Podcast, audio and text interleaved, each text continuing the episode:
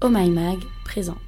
Est-ce que la taille du vagin compte vraiment? On parle bien souvent de la taille des pénis, des préférences des uns et des autres, entre largeur, longueur et formes diverses. Mais bien plus rarement de la taille du vagin. Comment ça la taille du vagin? Eh oui, pas mal de gens l'ignorent, mais un vagin, ça a bel et bien une taille spécifique. Cette dernière peut varier selon les personnes, et cette info pourrait bien révolutionner ta façon de voir le sexe. Aujourd'hui, dans la question Q, on s'interroge, est-ce que la taille du vagin compte vraiment?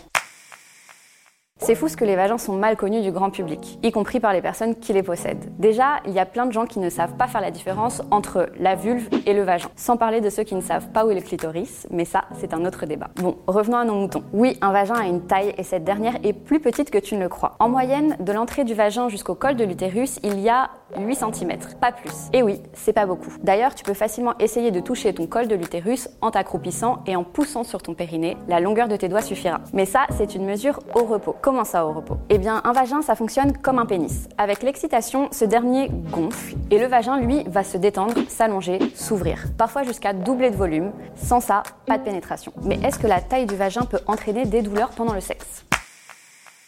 Eh bien oui. Au lit, on dit souvent plus c'est long, plus c'est bon. En termes de longueur du rapport, peut-être, mais pas en termes de longueur du pénis. Au contraire d'ailleurs. Quand c'est trop grand, ça risque de faire mal. En effet, une pénétration trop profonde va venir taper dans le col de l'utérus et ce n'est pas forcément la sensation la plus agréable. Et là, c'est l'heure du rappel important. Un rapport sexuel, ça ne doit pas faire mal. La douleur non désirée et non consentie n'est jamais normale. Si tu as mal, la première chose à faire, c'est d'en parler avec ton ou ta partenaire. Est-ce que la douleur vient de la largeur, de la longueur, de la profondeur? Avec un peu de dialogue, vous pourrez mieux comprendre votre vie sexuelle et tester de nouvelles positions plus agréables pour tout le monde. Par exemple, un missionnaire avec les jambes relevées ou une levrette peut raccourcir la taille du vagin à cause de l'angle du bassin. Du coup, on y va mollo si ça fait mal. Deuxième chose à faire, en parler avec son ou sa gynéco. C'est peut-être une question d'utérus rétroversé ou bien de vaginisme, une pathologie qui entraîne des contractions du périnée empêchant la pénétration. Avec des conseils de pro, un peu de douceur et de la patience, tu trouveras sûrement une solution. Mais est-ce que la taille du vagin c'est important pour prendre du plaisir?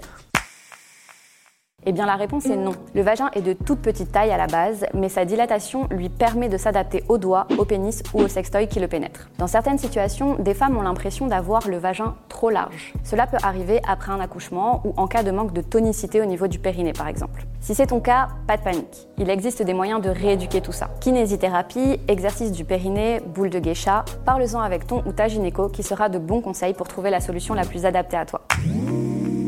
La nature est bien faite et le vagin change de taille pour nous permettre de mieux apprécier de faire du sexe lors d'un rapport avec pénétration. Mais parfois, ça fait mal quand même.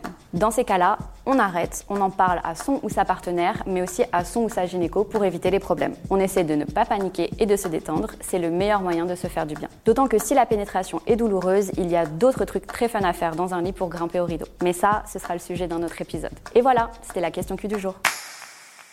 Si ce podcast t'a plu, montre-le nous avec des étoiles et des commentaires positifs. Et puis partage-le à tes potes sur les réseaux sociaux.